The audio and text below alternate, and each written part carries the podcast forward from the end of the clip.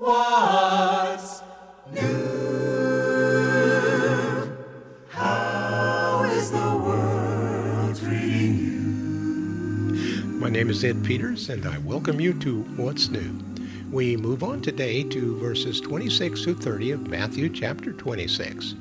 In these verses, we see Jesus instituting the Lord's Supper over the dying ashes of a fading feast, the Passover. The cup circulated seven times during the Passover. It was evidently at the last time that Jesus instituted the Lord's Supper. During the feast, they sang the Hallel Psalms, Psalms 111 through 118. And when you read them, keep in mind that Jesus sang them on that auspicious night.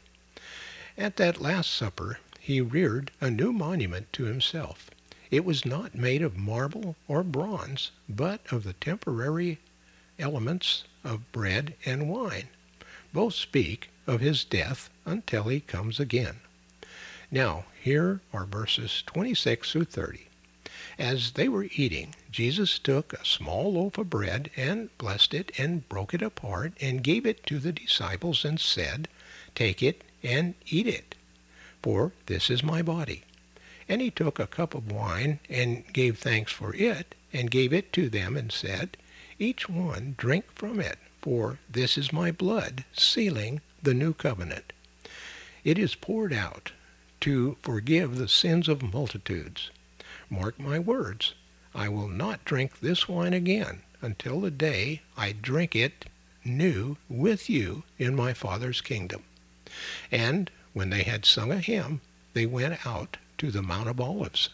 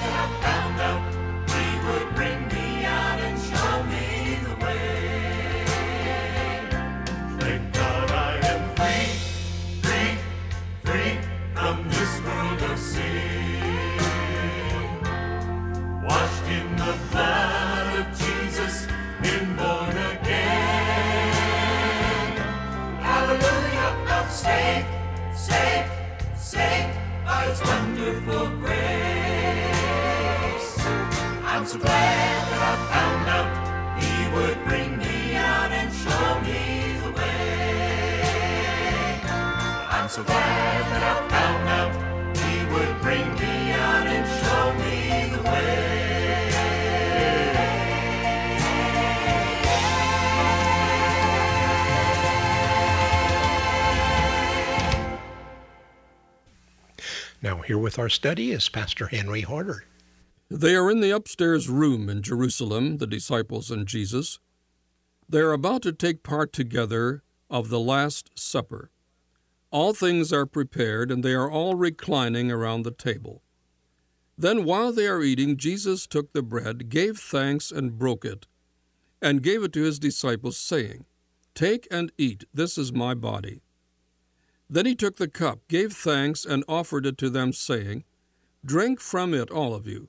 This is my blood of the covenant, which is poured out for many for the forgiveness of sins. I tell you, I will not drink of this fruit of the vine from now on until that day when I drink it anew with you in my Father's kingdom. When they had sung a hymn, they went out to the Mount of Olives. Matthew 26, 26 to 30. We call what the Lord instituted here the Lord's Supper or communion. Jesus left this ordinance for his church to practice after he was ascended. Here is the beginning, and it was instituted in a Passover setting. Jesus and his disciples were eating the Passover meal. As the Passover meal reenacted the meal on the eve of redemption from Egypt, so the Lord's Supper reenacts that which brings redemption to the world, namely the cross and the death of God's sacrifice.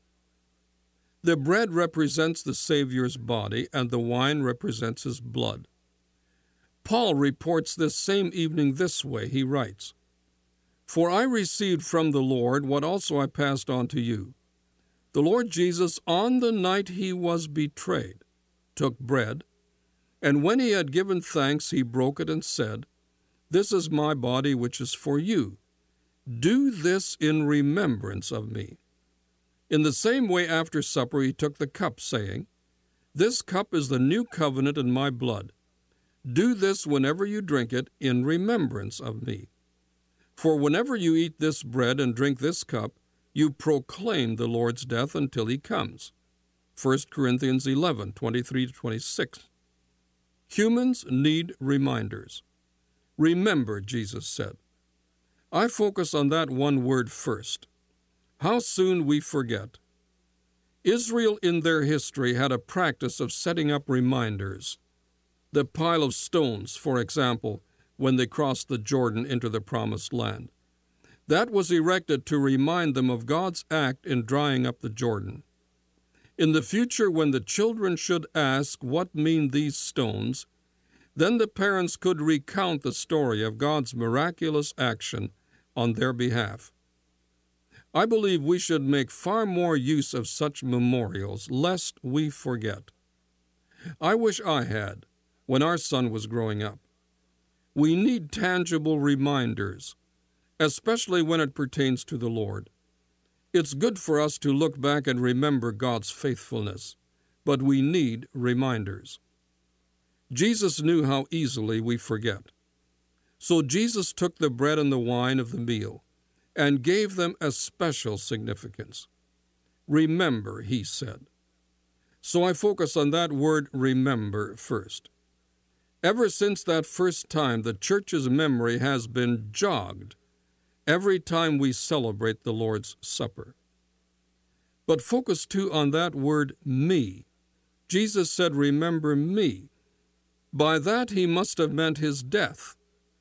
This event took place on the eve of the crucifixion, probably on Thursday evening. The bread stood for Jesus' body, that which would be broken, and the wine stood for Jesus' blood that would be shed.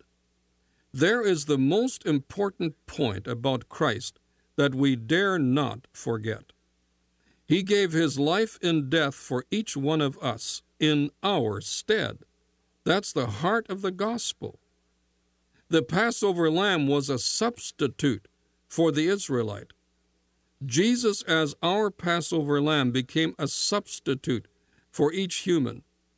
That makes his death intensely personal and individual. He died for me. He took what I deserved. He paid for my sin. It wasn't just one man died, but one died for all, for every one. This is the focus of the gospel. Leave out the substitutionary death of Christ for individuals, and you leave out the focal, most crucial part of the gospel. In fact, you have no gospel without it. That is the good news. Jesus said clearly that this is my blood, which is poured out for many, for the forgiveness of sins. The death of Christ as a sacrifice for me is the basis and foundation by which God can forgive sin and remain just in doing so. Years ago, I very much enjoyed singing a song called Burdens Are Lifted at Calvary. At Calvary, man can leave every burden and get forgiveness. Never forget that Christ died for sinners such as you and I. Many books have been written on the subject of the Lord's Supper, so I won't exhaust this topic in seven or eight minutes. But notice one further fact. Jesus said to these disciples that he would not eat this meal with them again until he would return and establish his reign here. Evidently, Jesus wanted his disciples and all disciples since to remember that fact too. Not only did he come in history, and was crucified, but he's coming again. Just as sure as he came the first time, so sure is he coming the second. Every time you take the Lord's Supper, remember that this same Jesus is coming back one day. Death didn't hold him. When we take the Lord's Supper, we don't remember only that Jesus died. We remember that he lives and that he will re enter our space one day. One author wrote, Soon, very soon, we are going to see the King.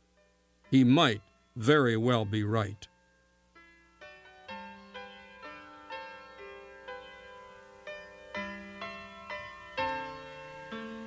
As little children, we would dream of Christmas morn and all the gifts and toys we knew we'd find, but we never realized a baby born one blessed night gave us the greatest gift of all